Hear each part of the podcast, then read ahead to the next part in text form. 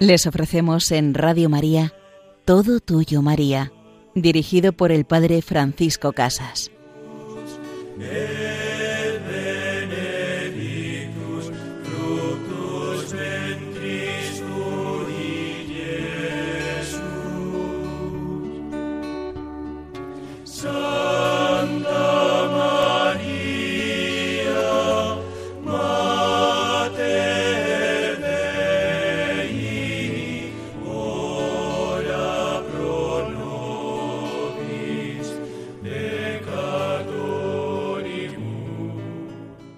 Qué alegría más grande, querida Madre, encontrarnos contigo, con tu Hijo Jesús glorioso resucitado, en aquella mañana de Pascua, cuando después del dolor, el dolor por la pérdida del Hijo amado, ese dolor se transforma en gozo y en vida, cuando de nuevo abrazas en tus brazos, acoges en tu pecho a tu Hijo Jesús resucitado pues en este programa vamos a intentar profundizar, adentrarnos un poquito en este misterio de ese encuentro amoroso en la mañana de Pascua que tan bellamente San Ignacio nos invita a meditar y contemplar.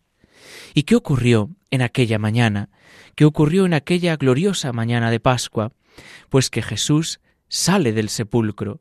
Aquella piedra no le dice nada, no le impide nada, vuela tiene que ir a consolar a su madre, se marcha, y uno de los ángeles que le acompañan le dice Quita esa piedra, que estorba. Y el ángel baja como un relámpago, sacude la piedra, tiembla todo el Calvario, y los soldados que ven aquello echan a correr con espanto, sin mirar atrás, hasta llegar a la casa de los escribas y fariseos que los habían puesto allí, y llegan sin aliento, pero, ¿qué pasa? ¿Qué ha ocurrido? ¿Qué, es lo que pasa? El fin del mundo. Pero, ¿qué ha pasado? Que un rayo ha caído, que, que ha resucitado, que la piedra ha ido por los aires. Pero habréis soñado. ¿Soñar? Id vosotros a verlo. Menudo espanto tenían los pobres, que ha resucitado. La noticia de la resurrección de Cristo, para quien le ama, es de un gozo inmenso anuncio vobis gaudium magnum, os anuncio una gran alegría, un gran gozo. Pero para quien no le ama, es la noticia más terrible, la resurrección de Cristo. Para los escribas y fariseos era lo peor que les podía pasar. Ya está otra vez. Ellos creían que se habían deshecho de él, pero ¿quién se puede deshacer de Cristo? No podemos nunca. Él es insistente, constante, y es Dios y supera todas nuestras dificultades. Ahí está otra vez.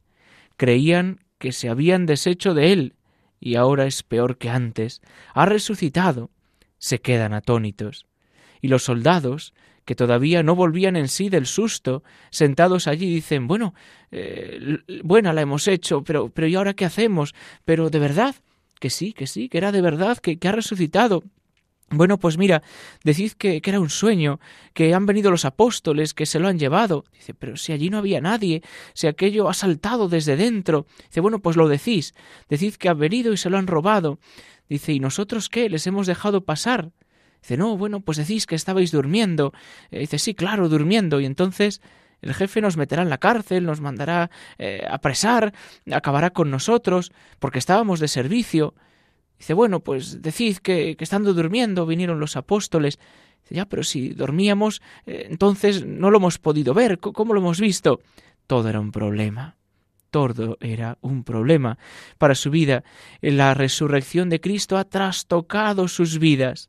Es el esplendor de la resurrección de Cristo, la luz en medio de las tinieblas, la luz que viene a traer esperanza para los que aman.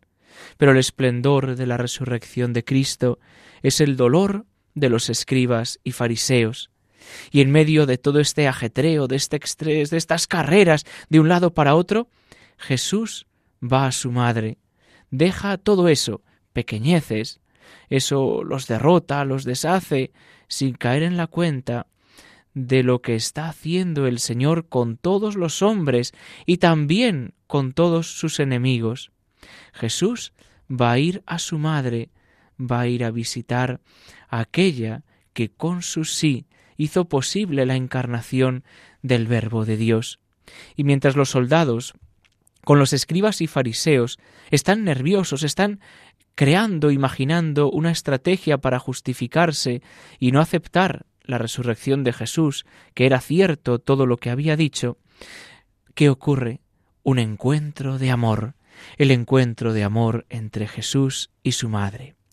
Y he aquí que por la mañana temprano, al romper el alba, María percibe unas presencias, como se percibe en ese orden espiritual, alguien está presente, eso se percibe, y alguien amigo, percibe unas presencias invisibles al principio que le iluminan, que le alientan, y siente la presencia cercana de su Hijo, y en ese momento Jesús se le muestra, se le da a ver, y deja que ella se sacie de la contemplación de su humanidad gloriosa, de su humanidad definitivamente glorificada. Y ella se siente feliz sólo de contemplar el gozo de su Hijo. María se olvida de sí misma. María no está reflexionando sobre sí misma. ¿Cómo sería la profundidad de ese encuentro de Jesús con su madre? María contempla la divinidad que brilla ante ella, que resplandece a través de la humanidad de su Hijo. Lo ve glorificado, más que en la transfiguración del Tabor, lo ve como verdadero Hijo de Dios. Particularmente, lo ve en la irradiación de sus llagas, que tienen un esplendor especial, el esplendor del amor que se expresa en ellas. Las ve luminosas, son los signos del amor humillado que ahora es glorificado. Y Jesús le deja contemplar a su gusto. Esa irradiación de la divinidad en su humanidad, aparece la divinidad que antes estaba escondida. Es un momento de eternidad. La profundidad del dolor de la Virgen se ha convertido en una plenitud de gozo. Está como fuera de sí, inmensamente feliz, viendo al Cristo crucificado glorioso, al Hijo de Dios, a su Hijo, Hijo de Dios. Para ella esto es como una embriaguez de felicidad. Y en ese momento Jesús dice a la Virgen, le dirige a María una palabra, Madre mía. Jesús glorificado es Hijo de María, es su Hijo, y le llama Madre mía. Glorificado le llama Madre mía. Esto es muy hermoso. Jesús será Hijo de María eternamente, será Hijo de María para siempre, y Jesús la llamará de la manera más bella, Madre mía, eternamente, y ella en el cielo, donde Él es Rey de los cielos y de la tierra, le llamará para siempre Hijo mío. Esa relación única de María con Jesús permanecerá eternamente. Por eso, el mostrarse Jesús a su madre es una visión de amor, sí, pero es más que eso, es un gesto de amor filial. Es la iniciación y consagración de María en su maternidad celeste. Es la coronación de su maternidad también en la tierra. ¿Qué queremos decir con esto? Pues que María en este momento es iniciada a ver a Jesús glorioso como su Hijo. Santa Ángela de Foliño hablando de ese abrazo que Dios da, que es Cristo glorificado, escribía unas notas. Ella no sabía escribir, pero solía transcribirlo su confesor y decía así Yo veo más claro que un hombre puede ver a otro hombre, porque los ojos del alma ven una plenitud espiritual de la que no puede hablar, y es en ese ver donde se deleita el alma. ¿Qué ve ella? Dice, yo veo que Dios abraza al alma. Nunca se podrá imaginar a una madre o alguna persona del mundo abrazando a su hijo como Dios abrazando con tanto amor al alma, al alma de su hijo, al alma de cada uno de nosotros, y la aprieta contra sí con tan grande dulzura y tan grande amor, que no creo que ninguna persona del mundo lo pudiese siquiera creer sin experimentarlo. Pues este es el abrazo de la Virgen, de Jesús a María, comunicándole esa efusión de amor, toda su divinidad. Y María, al abrazarle, abraza como tocando la divinidad de Jesús, gustar la suavidad de la divinidad, decía también San Ignacio en la aplicación de sentidos en sus ejercicios, gustar la suavidad de la divinidad. Y ese es el momento, gustando la divinidad de Jesús. Será lo que dice San Juan, lo que hemos visto, lo que hemos oído, lo que hemos tocado del verbo de la vida os lo anunciamos. Y ahí María gusta la divinidad de su Hijo, se pierde en ella, en ese perfume admirable, en esa armonía, felicidad embriagadora de su Hijo. Hijo mío, como dos espejos vivos se reflejan mutuamente y se aman inmensamente. Podemos detenernos en eso, en este día, en este rato, en una oración, cómo gustar esa realidad maravillosa, una embriaguez que quizá no nos pueda parecer algo sublime, que nos arranca de la realidad. Y aquí podemos quedarnos en ese abrazo entre María y Jesús. Y si el Señor nos concede, pues gozar de esa dulzura, pues que aprendamos a darle gracias también. Pues vamos a quedarnos aquí, vamos a escuchar una canción de Verbum Panis en la que vamos a pedirle al Señor nos conceda participar de ese gozo, de ese abrazo, de su amor con Cristo resucitado vivo.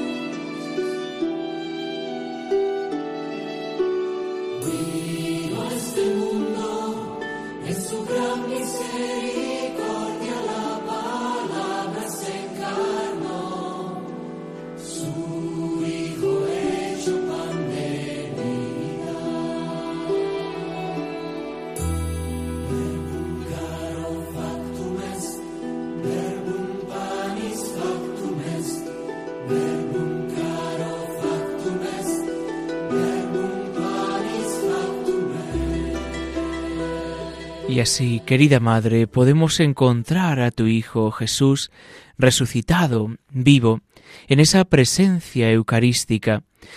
Jesucristo resucitado vivo de corazón palpitante nos espera siempre en la Eucaristía y allí podemos experimentar ese abrazo de amor, ese encuentro maravilloso como tú, querida Madre, en esta mañana, en esa mañana de Pascua, experimentaste al escuchar de labios de tu Hijo Madre mía. Y tú al decirle, Hijo mío, Estamos en este programa en todo tuyo, María, con el Padre Francisco Casas, en este día profundizando en este misterio de la resurrección, en este gran encuentro entre la Madre y el Hijo, entre María y Jesús, para vernos también nosotros y dejarnos encontrar, amar y abrazar por Jesús y María. En esta segunda parte del programa vamos a seguir profundizando en este gran encuentro y cuál es la tarea que se va a encontrar María. María se habría quedado así para siempre, abrazada a su Hijo, pues encontraba todo lo deseable, encontraba ese amor y esa vida, tenía a su Hijo en los brazos. ¿Qué más podía desear? Y Jesús le hace comprender con todo que no ha llegado el momento de terminar su vida sobre la tierra, le confía una misión. Madre, tienes que quedarte todavía, tienes que cuidar de tus hijos sobre la tierra. Te dije en la cruz, ahí tienes a tu hijo. Tienes una misión que cumplir, cuidar a la Iglesia de ahora y a la de siempre, y, la del y le da el sentido de su maternidad eclesial, la maternidad celeste y la maternidad eclesial de María, esa vivencia íntima en el encuentro con su Hijo Dios. La función de la maternidad eclesial se inauguró con la acogida que el discípulo le había deparado en su casa. Pero María comprende ahora, en esa claridad de Cristo glorioso, que en la Iglesia y por ella, con la cual se siente misteriosamente identificada, ella concebirá a los creyentes en la oración, los hará crecer en los caminos de la gracia, los sostendrá en la lucha cristiana, los consolará en sus sufrimientos. María, Madre de la Iglesia, permanecerá sobre la tierra el tiempo necesario para encaminar los primeros pasos de sus hijos pequeños. Podemos decir y podemos pensar que como enseñó a Jesús a caminar en aquella casita de Nazaret, también va ahora a enseñar a caminar a la Iglesia como madre de la Iglesia. Es el encargo de Jesús y María lo acepta, y lo acepta con mucho amor. Jesús le hace volver en sí, con un sentido profundo de paz y de seguridad. Ella estaba como fuera de sí, embriagada en ese éxtasis de felicidad y de amor. Lentamente le vuelve a la realidad, y como en sordina, la paz de Jesús le hace volver a este mundo. Ella cayó sin duda algo que era tan íntimo para ella, que ella que era para ella ese encuentro con Jesús a quien amaba. Y pronto llaman discretamente a la puerta. Es el grupo de las amigas que solían asistir a Jesús, las que habían ido por la mañana al sepulcro, y le contarían cómo habían encontrado el sepulcro vacío, lo que los ángeles le habían dicho, y temblarían de emoción porque es tan grande lo que está pasando en ese día. Y María las acoge y las confirma. Está haciendo su oficio de madre. Luego llegaría jadeante también María Magdalena, que ha visto al Señor, que lo ha visto junto al sepulcro. Juan, que entra pensativo, y por fin Simón Pedro, con toda la emoción de la visión del sepulcro y de la aparición a él de Jesús, con los ojos deslumbrados por la admiración del encuentro con Jesús, va llegando a la presencia de María, y podemos escuchar lo que hablan con ella. A cada uno María le va dando una respuesta. Está cumpliendo el oficio que le ha confiado su Hijo, que no es arrancarla de este mundo, sino que la ha llenado de cielo para que ella lo infunda en la tierra. Es la gran misión apostólica, infundir la tierra de cielo, traer a Dios a la tierra. Pero ella se siente como desprendida de la tierra. ¿Cómo podía ella tener satisfacción y felicidad en las cosas de aquí abajo después de haber gustado la divinidad de su Hijo? ¿Qué le podía llenar de aquí abajo? Este es el gran ideal, esa soltura y libertad de las criaturas por la plenitud del gozo de la divinidad. Cuando yo me he encontrado con Jesucristo vivo y resucitado, es que ya nada me puede atar a esta tierra, ya nada me puede condicionar, ya nada puede hacer que viva amargado o triste. Tengo a Cristo conmigo, tengo el gozo de mi Señor y se lo quiero comunicar a todos. Es la gran tarea de María y la gran tarea de la Iglesia, comunicar a los hombres, a los hombres de todos los pueblos, que Jesucristo está vivo, que ha resucitado. No sólo es por un mero acto de voluntad y de sacrificio lo que hace María, sino que lo que lleva en su corazón quiere comunicarlo a todo el mundo. Ella, María, caminaba en la tierra, pero con el corazón fijo en Jesús vivo. También nosotros somos invitados a vivir así, a caminar en la tierra con el corazón fijo en Jesús. María ha gustado la divinidad. Nosotros, cada vez que celebramos la Santa Misa, somos invitados a gustar la divinidad de Dios, a participar de esa intimidad del amor de Jesús al Padre en el Espíritu Santo, pues podemos pedirle en este día, cada momento de nuestra vida, participar de la intimidad de nuestro Dios. María y nosotros deseamos tener nuestro corazón en el corazón de Jesús, en el corazón de su Hijo, y ella tiene un anhelo que va como elevándose. Hay una asunción en María que se va realizando desde este momento a lo largo de toda su vida. Está cada vez más viviendo en el cielo, mientras está aquí sobre la tierra. Es lo que la Iglesia también nos enseña a pedir, que vivamos con la mente en el cielo, que vivamos con el corazón puesto en los bienes de arriba, y entonces sí, sabemos que tenemos una misión también como María en la tierra, y la tenemos que cumplir con esa dedicación grande, pero desde la plenitud del gozo que hemos experimentado en el encuentro con Cristo resucitado, y María se va preparando para esa asunción. Igual que nosotros debemos irnos preparando, subiendo cada día esos peldaños de eternidad, esos peldaños de cielo que nos llevan al encuentro con Jesús, con Jesucristo resucitado vivo.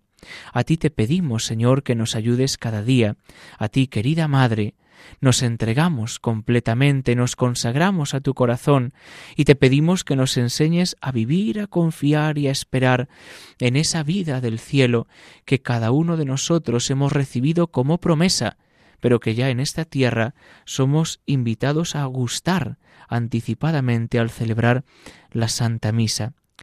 Pues nos quedamos aquí en este programa vamos a recibir la bendición del Señor y podéis de nuevo escuchar este programa en el podcast Todo Tuyo, María. Y la bendición de Dios Todopoderoso, Padre, Hijo y Espíritu Santo, descienda sobre vosotros. Alabado sea Jesucristo.